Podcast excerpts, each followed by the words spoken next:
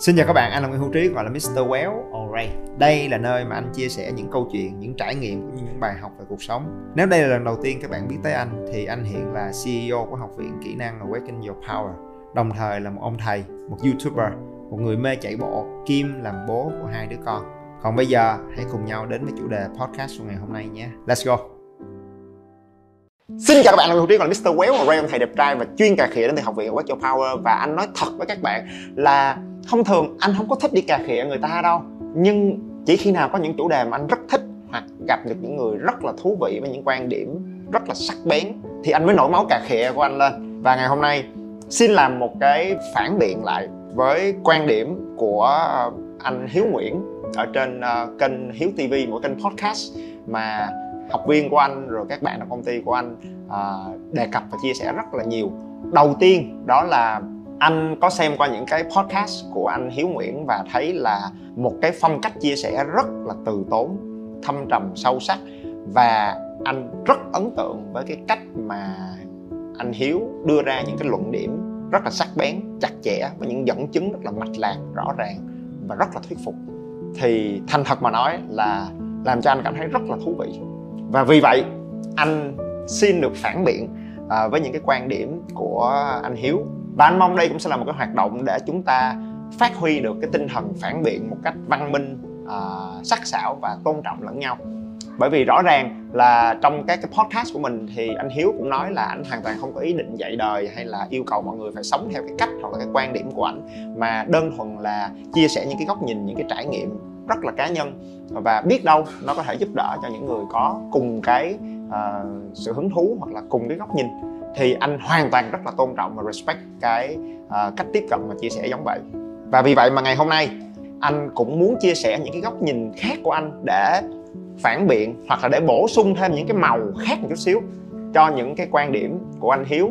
Và hoàn toàn không có ý định yêu cầu anh Hiếu sẽ phải có cái góc nhìn giống anh. Mà anh tin đây là một cái hoạt động dành cho khán giả để các bạn có thể tham khảo nhiều cái góc nhìn đa chiều hơn và những cái màu khác nhau trong việc quan sát cùng một cái câu chuyện xã hội. Và câu chuyện ngày hôm nay anh sẽ trao đổi và phản biện. Đó là một cái vlog nói về tình yêu. Và anh là người rất là thích tình yêu các bạn ơi. Thì um, cái vlog rất là sắc bén của anh Hiếu có tên là đừng chúc nhau trăm năm hạnh phúc.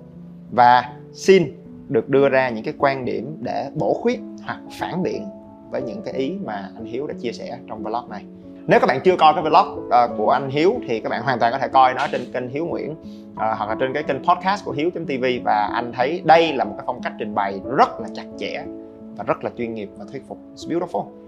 Còn nếu các bạn đã coi rồi thì sẵn sàng chưa? Chúng ta cùng phản biện nhé các bạn đang lắng nghe nội dung được phát trên kênh Nguyễn Hữu Trí Podcast. Đừng quên nhấn theo dõi và đánh giá 5 sao trên Spotify để nhận được thông báo về các tập mới nhất trên kênh. Đầu tiên anh phải khẳng định là anh rất là khâm phục cái sự dũng cảm và sự sắc bén của anh Hiếu khi mà anh ấy đưa ra được những cái quan điểm, những cái góc nhìn về cuộc sống rất là unconventional và thought provoking, tức là rất là phi truyền thống và rất là hắc não ok và anh đó anh nghĩ đó là cái mà không nhiều người dám làm và làm một cách rất là sắc bén. À, giống như là anh hiếu. À, ví dụ như là um, tại sao khi chúng ta yêu nhau chúng ta lại nghĩ tới chuyện là phải cưới nhau đăng ký kết hôn với cái mong muốn sở hữu nhau để rồi sau đó phải đạt được 100 năm hạnh phúc?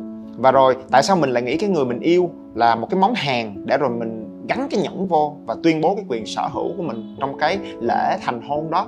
Và anh hiếu nói là chúng ta phải giữ cái cảm giác hạnh phúc khi bên nhau, chứ không phải là giữ người vợ, người chồng đó ở bên cạnh mình trong lúc mà chúng ta không mang lại được hạnh phúc hoặc gây ra đau khổ cho nhau. Và anh hiếu có một cái quan điểm rất là thú vị, đó là tình yêu nào cũng có hạn sử dụng. Nó giống như là một chiếc xe vậy đó, nó có cái hạn sử dụng của nó. Có những chiếc xe sử dụng được 10 năm 20 năm, rồi thi thoảng có những chiếc xe chạy được 100 năm, nhưng nó có cái hạn sử dụng. Và khi cái chiếc xe đó nó hết hạn sử dụng rồi, nó không chạy được nữa thì chúng ta phải sẵn sàng từ bỏ nó để tìm kiếm một cái phương tiện khác đi trong cuộc sống thay vì chúng ta phải cố đẩy một chiếc xe đã không còn chạy được ở ngoài đường để cố giữ một cái vẻ uh, bình an và hạnh phúc trong cái góc nhìn của xã hội của những người xung quanh. Và rồi thậm chí là uh, anh hiếu có nói là đám cưới là một thứ rất là vô bổ. Đủ các loại nghi thức linh ta linh tinh từ in thiệp tới mời họ mời hàng đặt nhà hàng. Và nó là một cái nghĩa vụ cho cha mẹ cho họ hàng chứ có khi nó cũng chả liên quan gì tới hai người đang yêu nhau. Và rồi cái việc mà chúng ta cầu chúc nhau trăm năm hạnh phúc thực ra là cái việc áp đặt một cái mong đợi là tôi sẽ phải ở bên cái người này trong vòng 100 năm tiếp theo tạo ra một cái áp lực và mong đợi rất lớn đối với tình yêu của hai bạn trẻ đó. À, chưa kể là à, anh Hiếu có nói là gì? Là cái con số 100 năm nghe rất là lâu cho nên là mình chủ quan. À, mình ờ, nghĩ là ô thì từ từ lúc nào người đó cũng ở đây mà phải không? Rồi thậm chí nó làm cho mình mất kiên nhẫn hơn khi mình nghĩ là, ha, mình phải chịu cái tật xấu của cái anh chàng, của cái cô nàng này thêm 100 năm nữa à. Oh my god. Và cái mong đợi trăm năm hạnh phúc đó, nó đặt một cái áp lực và mong đợi rất là lớn để rồi hủy hoại cái tình yêu ngay trong thực tại của hai bạn trẻ đó. Thì đây là những cái quan điểm mà anh Hiếu có trình bày trong cái blog của mình và có đưa ra những cái dẫn chứng mà anh nghĩ là rất là sắc sảo. Và nếu được phản biện, thì cái ý đầu tiên và quan trọng nhất, thậm chí nó đặt nền tảng cho cả bốn cái luận điểm sau đó của anh nữa.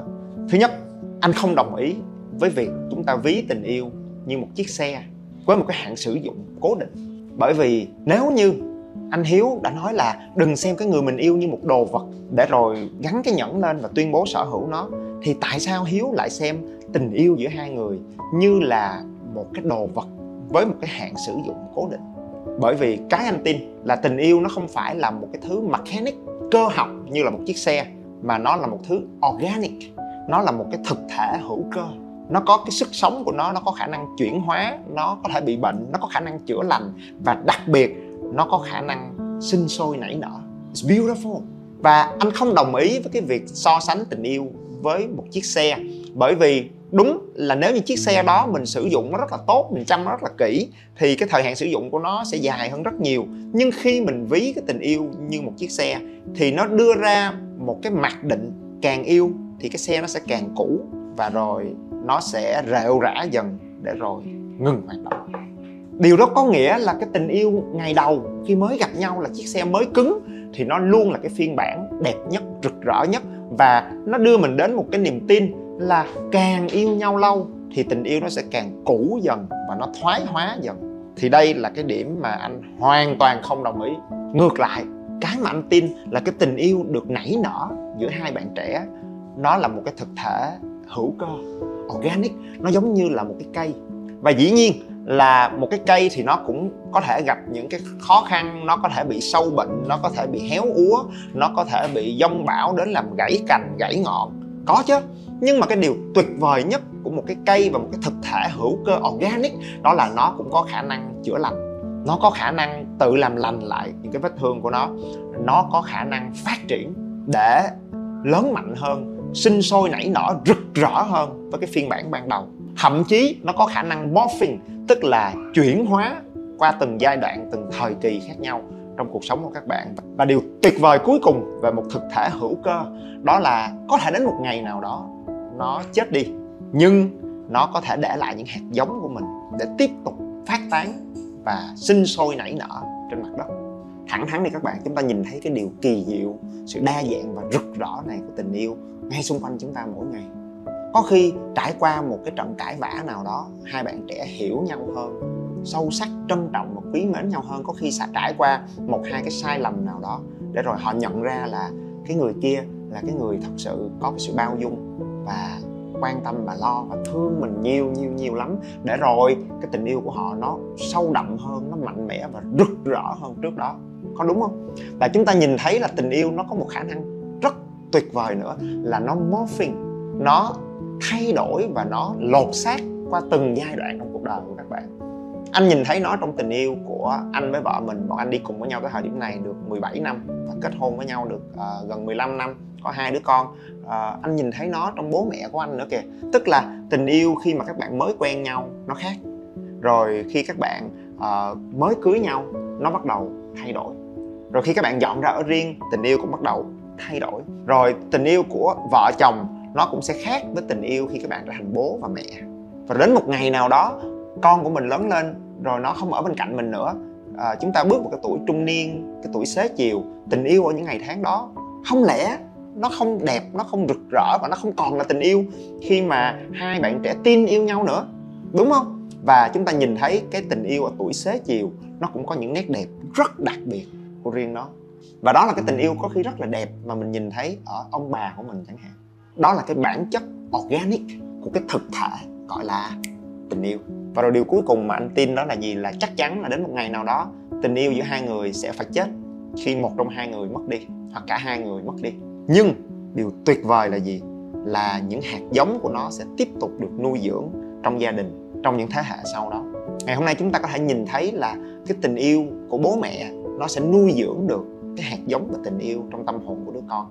Để đến một ngày nào đó có khi bố mẹ không còn nữa, thì cái cô con gái nhận ra là mình đang nấu cái món ăn mà ngày đó mẹ mình nấu rất là ngon cho gia đình và bố mình suốt ngày tấm tắc khen và mình đang tự tay nấu cái món ăn đó cho chồng của mình thì chúng ta nhìn thấy là cái tình yêu của bố mẹ, nó hiện diện trong cái cách mà cô con gái yêu cái người chồng của mình. Chúng ta nhìn thấy cái tình yêu của ông bà, có khi nó hiện diện trong cách một cái đứa cháu trai bảo vệ cái cô bạn gái của mình. Thì đó là cái bản chất organic của cái thực thể tình yêu, là cái hạt mầm tình yêu mà đôi bạn trẻ đó xây dựng và nuôi dưỡng được. Nó lan tỏa cho con cái của họ cho cháu của họ. Và có khi nó lan tỏa ngược lại cho cả bố mẹ của họ nữa kìa. Đó là cách mà anh nhìn về tình yêu. Và nó có cái sức sống của nó. Thậm chí nó có cái sự bất tử của nó qua nhiều thế hệ. Ý thứ hai mà anh hiếu có nói trong cái podcast của mình, đó là tình yêu là nơi mà chúng ta đến để cả hai người có thể hạnh phúc hơn.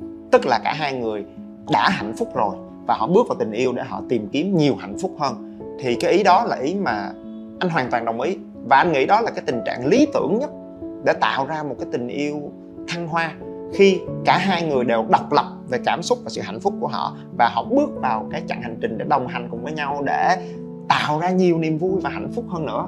Tuy nhiên, nó rất là lý tưởng, bởi vì trong cuộc sống đâu phải lúc nào chúng ta cũng có được cái sự bình an và hạnh phúc đó. Đôi khi chúng ta cũng có những cái bất hạnh, chúng ta có những cái khoảnh khắc u uất, khó khăn, bế tắc trong cuộc đời của chúng ta và chẳng lẽ trong cái khoảnh khắc bế tắc hay là u uất hay là lạc lối và mệt mỏi đó, chúng ta không được quyền yêu? Chúng ta không được quyền mở lòng ra cho những cái mối quan hệ, cho cái sự quan tâm chân thành. Hiểu ý anh không các bạn?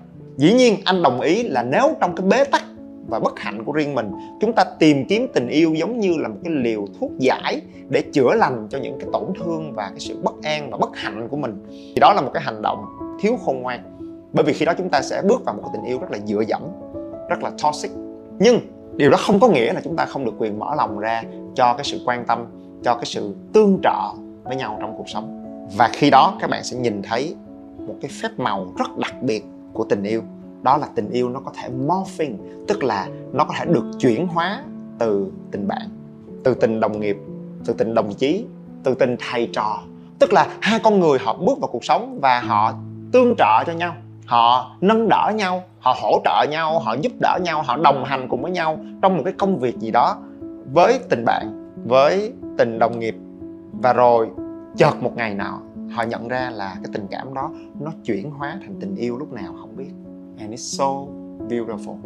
Cho nên, anh nghĩ là nếu chúng ta chỉ tập trung vào cái mô thức rất là lý tưởng, tức là hai con người đang rất bình an và hạnh phúc, tìm thấy nhau, bắt cặp và yêu nhau thì lúc đó chúng ta sẽ rất là khó tính với tình yêu.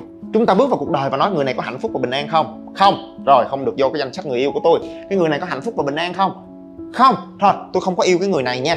Cái người này chưa được bình an lắm hạnh phúc tương đối à. Thôi tôi không có yêu cái người này đâu. Thì tự nhiên nó làm cho mình trở nên rất là kén chọn. Còn cái mà anh tin là gì? Là chúng ta bước vào mỗi một ngày của mình với một cái tấm lòng rộng mở để uh, trò chuyện để thấu hiểu nhau để hỗ trợ nhau rồi ờ, để nâng đỡ nhau trong cuộc sống. Rồi đến một ngày nào đó khi cả hai chúng ta đều đã vượt qua được những cái tổn thương những cái thử thách của mình và bình an và chợt nhận ra là chúng ta đồng điệu với nhau thì ngay lúc đó tình yêu sẽ ghé thăm hai bạn. Và hãy mở lòng để đón nhận nó. Ý thứ ba đó là hôn nhân không phải là một cái nghi thức để đảm bảo một hạnh phúc dài lâu cho chúng ta. Anh hoàn toàn đồng ý. Sẽ rất sai lầm nếu nghĩ là à mình cưới cái người này rồi thì uh, họ sẽ là của mình và mình sẽ hạnh phúc với nhau lâu dài hơn. Chúng ta không thể trông cậy điều đó ở hôn nhân được. Thì điểm này anh hoàn toàn đồng ý với anh hiếu. Tuy nhiên, ngược lại, hôn nhân là một cái nghi thức xã hội để công bố với bố mẹ, với gia đình, với bạn bè, với xã hội là tôi yêu người này và tôi muốn cùng người này đồng hành với nhau trong nhiều ngày tháng sắp tới. Và khi chúng ta làm điều đó, dĩ nhiên mặt trái của nó là chúng ta sẽ hứng chịu cái mong đợi của tất cả những người xung quanh là, ô, vậy thì hai người này phải hạnh phúc nghe, hai người này phải ở bên nhau, hai người này lúc nào cũng phải với nhau. Thì đó là cái mặt trái của cái mong đợi xã hội. Nhưng mọi người đừng quên nhìn ra cái mặt phải của nó là khi mình làm điều đó thì mình cũng sẽ nhận được cái sự hỗ trợ từ mặt xã hội, cái sự chúc phúc của mọi người. Thực ra cái đó gọi là blessing, mình nhận được cái sự tương trợ từ xã hội để giúp mình nuôi dưỡng và bảo vệ được cái sự thấu hiểu, cái sự yêu thương đó vững vàng hơn. Hay nói cách khác, cụ thể hơn đi các bạn, là nếu như hai người không có lễ thành hôn và không có là vợ chồng với nhau, thì các bạn cãi vã, giận dỗi nhau thì các bạn sẽ phải nỗ lực để vượt qua đó. Và nếu các bạn không vượt qua được những cái mâu thuẫn, những cái giận dỗi, những cái cãi vã đó thì hai bạn chia tay nhau. Thì đó là cái diễn ra rất là bình thường trong tình yêu. Tuy nhiên là nếu các bạn thành hôn với nhau rồi và các bạn chia sẻ với gia đình với bạn bè với đồng nghiệp là chúng tôi là vợ chồng thì khi mà các bạn gặp những cái mâu thuẫn cãi vã xích mích nếu các bạn chưa tự mình vượt qua được nó bởi vì các bạn vẫn còn trẻ các bạn nông nổi các bạn nóng tính các bạn bồng bột các bạn chưa đủ cái bản lĩnh để vượt qua nó thì khi đó cái điều rất dễ thương là các bạn sẽ rất dễ dàng để tìm kiếm cái sự hỗ trợ từ gia đình từ uh, bố vợ mẹ vợ, từ đồng nghiệp, từ những người bạn thân, họ sẽ rất cởi mở và sẵn lòng để tương trợ cho các bạn, để giúp các bạn điềm tĩnh lại và vượt qua những cái mâu thuẫn đó dễ dàng hơn. Đây là sự thật nha các bạn, bởi vì ngày đó khi anh còn rất là trẻ trong tình yêu thì có những lần anh làm cho vợ anh rất là buồn, rất là đau khổ. Anh sai và lúc đó anh không đủ bản lĩnh và một mình anh không thể chữa lành hết cho những cái tổn thương của vợ anh được thì rất là biết ơn và may mắn là trong những ngày tháng đó có mẹ của anh ở bên cạnh rồi có mẹ vợ của anh ở bên cạnh. Thì những người phụ nữ đó phụ anh một tay. Chứ còn lúc đó mà vợ anh thấy anh là vợ anh chỉ có nổi giận đùng đùng lên thôi. Cho nên khi đó có mẹ anh ở bên cạnh rồi mẹ anh à, dẫn vợ anh đi đi chơi hai mẹ con uh, đi chùa cùng với nhau rồi trò chuyện với nhau rồi từng bước tâm sự với nhau mở lòng ra với nhau để rồi uh, vợ anh bình tâm lại và tha thứ cho anh. Phải không? Thì nếu trong những ngày tháng đó mà không có bố vợ, mẹ vợ, không có bố mẹ mình hỗ trợ cho một tay thì chắc là đã bạc chia tay rồi. Rồi thậm chí trong những ngày tháng sau này, cũng có những lúc mà vợ anh làm cho anh rất là buồn, làm cho anh rất là đau khổ. Thì trong cái khoảnh khắc đó, hai người không thể trò chuyện được, không tự giải quyết được. Tại vì gặp nhau là chỉ có nổi giận đùng đùng đùng đùng lên thôi đau khổ mà khi một người đau khổ họ tức giận lắm. Thì trong những ngày tháng đó may thay là nhờ có mấy người bạn của anh à, có mấy chị bạn của anh à, ngồi lại rồi tỉ tê rồi giải thích à à à như thế này như thế kia rồi lắng nghe anh để cho anh giải tỏa cái sự tổn thương của anh. Nó nói ra hết à, rồi giúp anh bình tĩnh lại khôn ngoan ra để rồi khi anh điềm tĩnh lại rồi anh quay trở về và anh xin lỗi vợ anh. Què và rồi hai vợ chồng lại tiếp tục yêu thương nhau tiếp tục gìn giữ gia đình hạnh phúc không? Cho nên là đúng là hôn nhân nó có thể đi kèm với cái mặt trái mà anh hiếu đã đề cập rất rõ về tất cả những cái mong đợi xã hội, những cái tiếng dè biểu thị phi của gia đình, của người thân, của bạn bè. Nhưng anh muốn đề cập là nó có cái mặt phải của nó nữa các bạn. Đó là cái sự tương trợ, yêu thương, cái sự giúp đỡ của gia đình, của bạn bè, của người thân để giúp cho hai bạn trẻ đó bảo vệ cái tình yêu và sự thấu hiểu của mình bền bỉ hơn giỏi hơn. Được không các bạn? Và suy cho cùng nghe là bạn bè, gia đình, người thân, đồng nghiệp, họ dè biểu thị phi hay là họ tương trợ, giúp đỡ cho tình yêu của hai bạn là do ăn ở của mình nghe các bạn. Mình ăn ở làm sao mà má vợ của mình, bố vợ của mình thương mình và giúp mình? Mình ăn ở làm sao mà má chồng của mình, bố chồng của mình thương mình và giúp mình? Thì cái đó cũng là cái khả năng huy động được cái nguồn lực xã hội để cùng các bạn nuôi dưỡng tình yêu của mình. Ý thứ tư mà anh muốn phản biện anh hiếu có nói là đám cưới là một cái lễ hội mà nó rất là hình thức nó cực kỳ tốn kém và nó sáo rỗng là một cái bữa nhậu nhẹt vô bổ. Và anh nói là uh, nếu mà hai người yêu nhau và quý mến nhau và cảm thấy hạnh phúc ở bên nhau thì có thể dùng cái số tiền tổ chức đám cưới đó để uh, đi một cái tour du lịch cùng với nhau đến một cái resort nào đó để chia sẻ những phút giây hạnh phúc cùng với nhau. Chứ việc quá gì phải tổ chức một cái buổi tiệc hoành tráng để mua vui cho bạn bè của bố mẹ của mình. Và cái buổi tiệc đó cũng chả đảm bảo là hạnh phúc của mình nó sẽ dài lâu hơn. Thì với cái quan điểm này anh đồng ý là cái buổi tiệc đám cưới á nó không có cái yếu tố gì để đảm bảo là các bạn sẽ hạnh phúc trong 10 năm 20 năm sau đó hết anh hoàn toàn đồng ý. Bởi vì suy cho cùng, cái buổi tiệc cưới nó cũng là một trải nghiệm y chang như một cái tour du lịch. Đó là cái trải nghiệm của hai bạn trẻ và các bạn có quyền bước vào cái trải nghiệm đó cùng với nhau. Vậy thôi. Bởi vì nếu anh phản biện thì anh nói đơn giản lắm là cũng đừng có vì vậy mà chê bai cái đám cưới quá, tội nghiệp cái đám cưới các bạn ơi. Tại vì anh hiếu nói là gì? Đám cưới là một thứ vô bổ. Còn đi du lịch với nhau thì sẽ hạnh phúc và vui hơn. Có thiệt không? Chắc gì một cái tour du lịch hai bạn bỏ một đống tiền ra để uh, đi châu âu cùng với nhau đi và nó lúc nào cũng vui vẻ và thuận chiều mát mái. Đúng không? Lỡ mình tới đó mình không ngủ được rồi trời nó lạnh quá rồi đồ ăn đồ uống mình không ăn được hả không? Rồi mình đi tour rồi mình bị dắt vô những cái chỗ mà người ta lừa mình mua cái này mua cái kia mua cái nọ. Hả không? Giá thì cao mà chất lượng thì kém. Rồi hai vợ chồng cãi bã nhau là cái chỗ này tôi không thích chỗ kia nó không thích. Và rồi nó thành một cái thảm họa của hai người. Có cái tour nào giống vậy không? Có chứ. Cho nên là chắc gì cái tour nó lại luôn vui vẻ và hạnh phúc, mặc dù nó cũng tốn đóng tiền. Vì vậy, anh mới nói là một cái tour có thể rất là vui, hạnh phúc, cũng có thể thú quắc. Cho nên, một cái đám cưới nó có thể rất là vô bổ, thú quắc, nhưng nó cũng có thể rất là vui vẻ và hạnh phúc. Và nó vô bổ, thú quắc hay là nó hạnh phúc và ý nghĩa là do cách mà các bạn thiết kế cái trải nghiệm đó cho riêng mình suy nghĩ này đến từ trải nghiệm cá nhân của anh thôi, bởi vì cái đám cưới của anh ngày đó đã là một cái ngày rất là vui đối với anh. Và dĩ nhiên là anh mời 30 bàn cho cái đám cưới đó, thì 20 bàn là của ba má của anh 10 bàn là bạn bè của hai vợ chồng. Và it's okay, đó là anh nhìn thấy ba má của anh vui trong ngày vui của anh thì chuyện nó cũng không thể làm anh buồn được. Và rồi trong ngày đó có rất nhiều bạn bè của anh đến để chia vui với anh bạn từ cấp 1, cấp 2, cấp 3 rồi bạn từ bên Singapore bay vào Việt Nam để chia vui với mình rồi đồng nghiệp rồi những người trong cái hội từ thiện của bọn anh rồi bọn anh ca hát bọn anh tập văn nghệ bọn anh lên sân khấu biểu diễn cùng với nhau rồi bọn anh cười giỡn. Và bọn anh thật sự đã thiết kế cho mình cái ngày cưới mang cái dấu ấn của mình và bọn anh rất là vui và bên cạnh đó, ba mẹ của anh cũng vui với bạn bè của họ. Và người nào cứ vui với phần của riêng họ. Và đó biến thành một cái ngày vui của tất cả mọi người. Thì anh nghĩ suy cho cùng, cái đám cưới là của chúng ta. Vui, ý nghĩa, nhiều kỷ niệm hay không là do chúng ta quyết định. Và theo anh, đám cưới là một cái dự án tổ chức event quan trọng và nghiêm túc mà hai bạn có thể đồng hành cùng với nhau. À, và đó cũng là cách để các bạn nhìn ra là chúng ta teamwork với nhau như thế nào chúng ta thảo luận chúng ta cùng nhau vượt qua những cái suy nghĩ khác biệt bằng cách nào.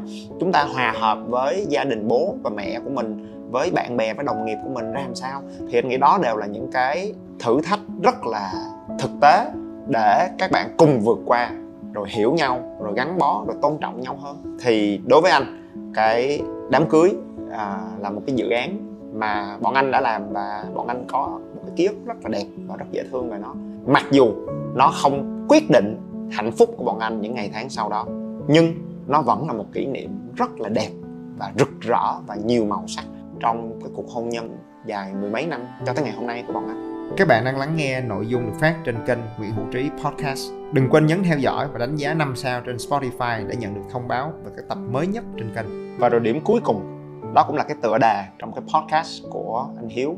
Đó là đừng chúc nhau trăm năm hạnh phúc.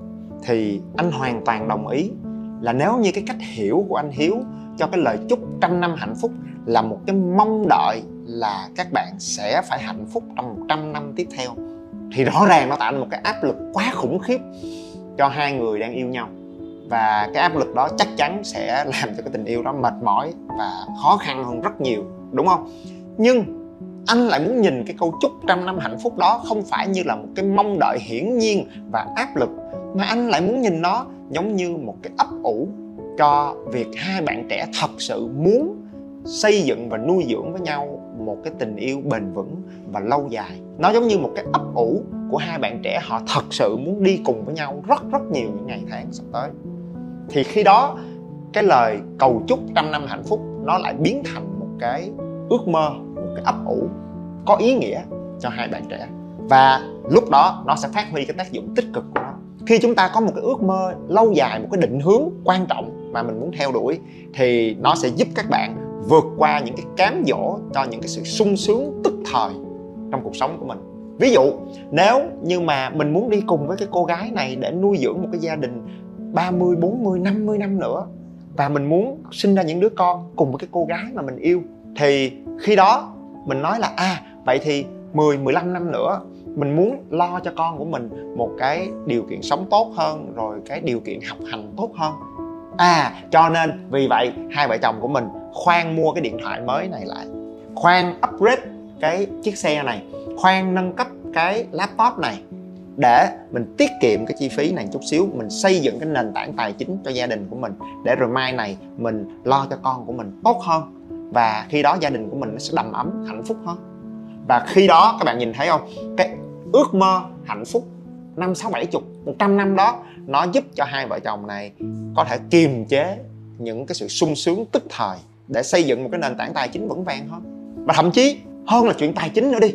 Ví dụ, mình rất là yêu cái cô gái này và mình ấp ủ là mình có thể có một cái hạnh phúc dài lâu với cô gái này. Nghĩa là mình nhìn ra cái viễn cảnh là đến năm 60 tuổi mình vẫn còn cái sức khỏe cái sự tráng kiện để sinh hoạt vợ chồng.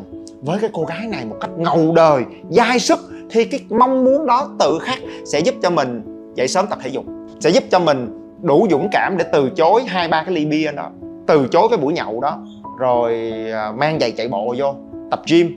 Cái mong muốn đó sẽ giúp cho cái cô gái đó à, thay vì à, đi uống trà sữa với những cô bạn thân của mình thì à, đến studio để tập yoga bởi vì cô nói là à, đến năm ờ, uh, 60 tuổi hai vợ chồng mình sẽ vẫn còn có thể uh, quan hệ vợ chồng được. Wow! Cái giấc mơ đó hấp dẫn quá. Mà ngày đó vẫn còn dẻo dai sung sức như năm 20 tuổi. Uh-huh. thì cái viễn cảnh đó cái ước mơ lâu dài đó nó giúp mình vượt qua những cái cám dỗ tức thời. Để rồi đầu tư không chỉ là tiền bạc đầu tư cho sức khỏe của mình đầu tư cho vóc dáng của mình đầu tư cho cái sự dẻo dai của mình đúng không? Và cái đó đặt nền tảng cho cái sự hạnh phúc lâu dài của chúng ta. Thì đó là cái cách mà anh muốn nhìn cái câu chúc trăm năm hạnh phúc.